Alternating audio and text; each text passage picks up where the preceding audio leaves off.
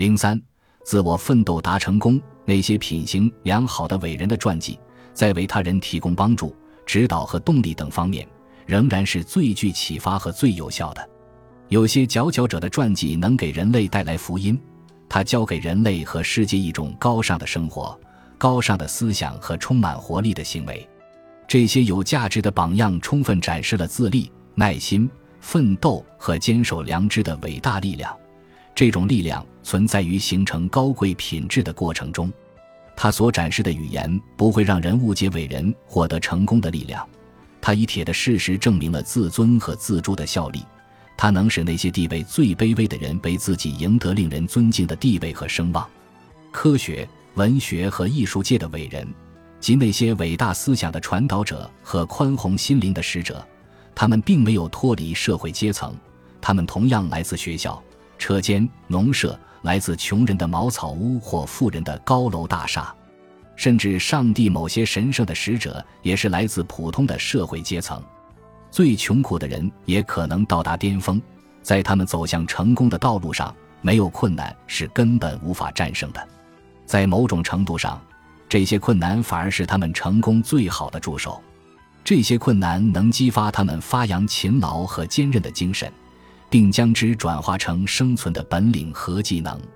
现实中，通过克服困难取得成功的例子比比皆是，这也是有志者事竟成这句话最好的例证。还有许多著名的例子，最富有诗意的神学家杰勒米·泰勒。发明珍妮纺纱机并成为棉纺织业奠基人的理查德·阿克莱特爵士，英国上议院最有名的大法官滕特顿，最伟大的风景画画家特纳。没有人真正了解莎士比亚，但毋庸置疑的是，他出生于一个社会底层的家庭。莎士比亚的父亲是一个屠夫兼牧场主。早些时候，莎士比亚的目标是成为一名梳毛工。其他人则认为他可能会成为学校的守门人，或者顶多成为一个代写文书的文员而已。他确实似乎不是一个人，而是所有人类的缩影。他描写海洋是如此的精确，以至于一位海军军官断言他以前肯定是一名水手，而一位神职人员则表示，从莎士比亚作品中的种种迹象看来，他以前很可能是一名牧师的文员。一位出色的剑马师则坚持认为，莎士比亚以前是个马贩子。莎士比亚无疑是个演员，在他的一生中，他扮演了多个角色。从广泛的经验和观察中，他积累了丰富的知识。在任何一件事情中，他都是一个用心的学生及勤奋的工人。直到今天，他的作品对大多数英国人仍具有很大的影响力。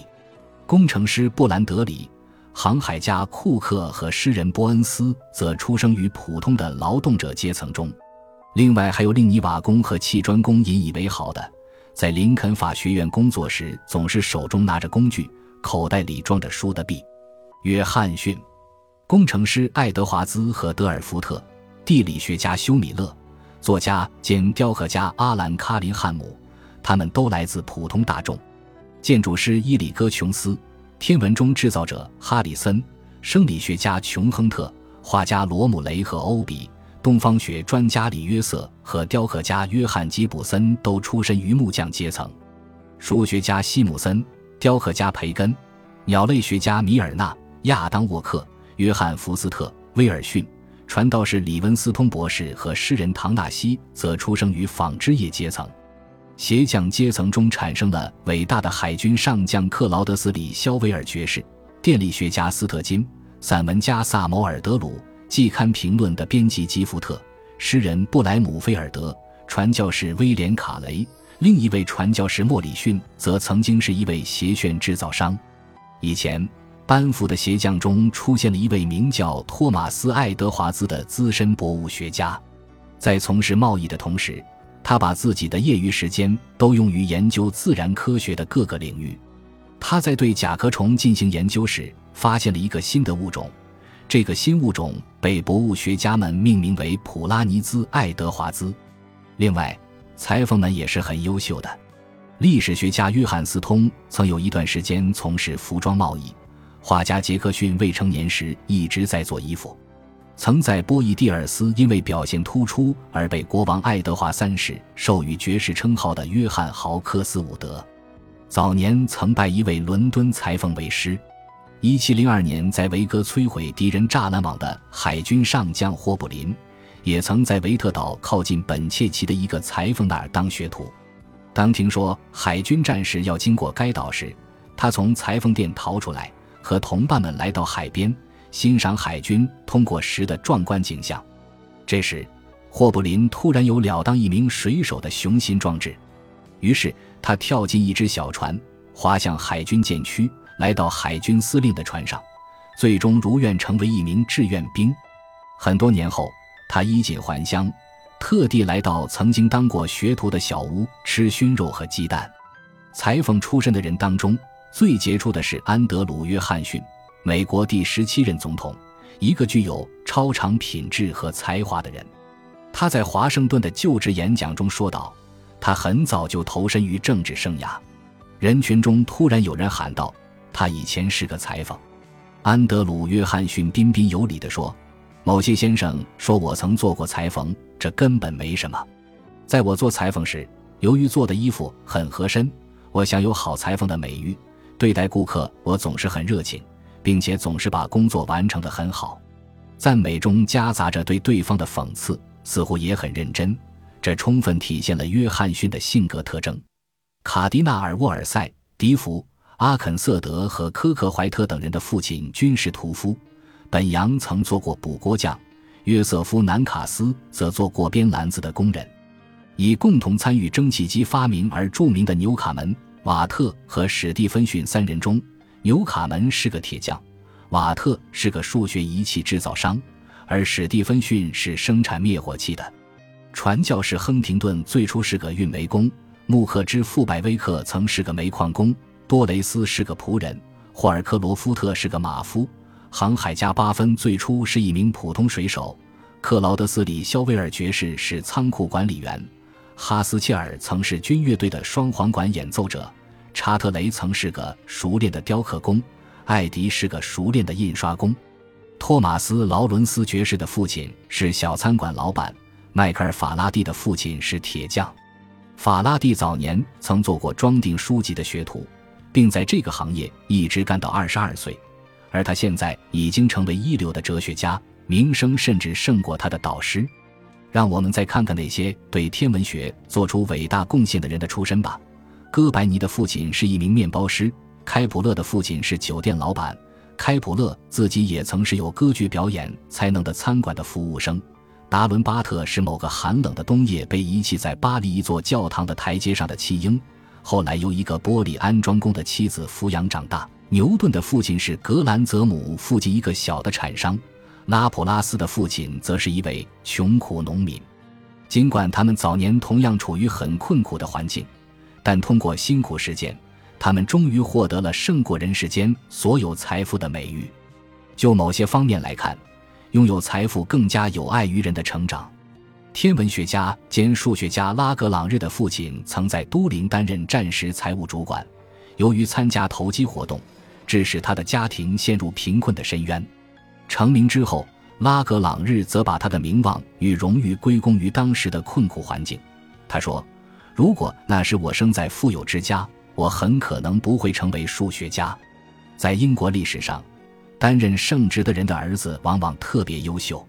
这些人中有名载海军英雄史册的德拉科和纳尔逊，科学精英沃纳斯顿、杨伯内费尔和贝尔，艺术才俊雷恩、雷诺兹、威尔逊和威尔科，法律专才瑟罗和坎贝尔，文学天才阿迪桑、托马斯、戈德史密斯。科勒里奇和特里森，在印度战争中赫赫有名的罗德哈丁、科勒内尔爱德华兹和梅杰哈德森，他们都出生于牧师家庭。事实上，大英帝国在印度的统治权的建立及维持，主要依靠中产阶级，例如克里夫、瓦伦哈斯丁和他们的继承者。他们绝大多数的人都出身于工人家庭，并被训练成具有事业心的人。在律师家庭中诞生的杰出人物有埃德蒙·伯克、斯密顿、华兹华斯、斯莫斯勋爵、哈德维克和唐宁。威廉·布莱克斯通爵士的祖上是丝绸商人，吉福特勋爵的父亲是多佛的一名杂货商。登曼勋爵曾是一位内科医生。塔尔福德法官曾是一位乡村酿酒师，首席男爵。波洛克逊曾是查伦交易市场的马鞍贩子。发现尼尼微纪念碑的莱亚德曾做过律师事务所的文员。水压器和阿姆斯特朗大炮的发明者威廉·阿姆斯特朗爵士曾学习过法律知识，并做过一段时间的律师。米尔顿的父亲是伦敦的一名公证员。波普和绍西的父亲均是布商。威尔逊教授的父亲是巴斯雷郡的一个制造商，麦考莱勋爵出身于一个商人世家，凯兹曾做过药商，汉弗莱戴维曾是一个乡村药剂师的徒弟。在谈到自己时，他说：“我在谈及我的过去时，将抛掉虚荣心，纯粹以平常心去对他。”被人称为自然历史科学界牛顿的理查德·欧文，早年在海军学校当见习生，起初他并未涉及科学。直到晚年，他才开始从事科学研究，并取得了卓越的成就。他花费了整整十年时间，为约翰·亨特辛勤收集的大量博物标本做分类工作，并因此获得了渊博的知识。在以自己的勤劳和智慧扼住命运的咽喉的人中，外国人的数量和英国人不相伯仲。在艺术界，克劳德的父亲是一名糕点工，吉福斯的父亲是一名面包师。利奥波德·罗伯特的父亲是一名钟表制造商，海顿的父亲是一名车轮制造者，格雷格利七世的父亲是一名锯木匠，希克图斯五世的父亲是一名牧羊人，阿德里安六世的父亲是一名穷困潦倒的平底货船船员，孩提时代的阿德里安因为无法支付照明的费用，只好借助街上和教堂的灯光来完成功课。这种坚韧与勤奋的精神，充分预示了他未来的卓越。同样出身卑微的杰出人物中，还有矿物学家豪伊，他的父亲是圣贾斯特的一位纺织工；机械师霍特菲勒的父亲是奥尔良的一个面包师；数学家约瑟夫·弗雷尔的父亲是奥克瑟纳的一个裁缝；建筑学家德兰特的父亲是巴黎的一位协商。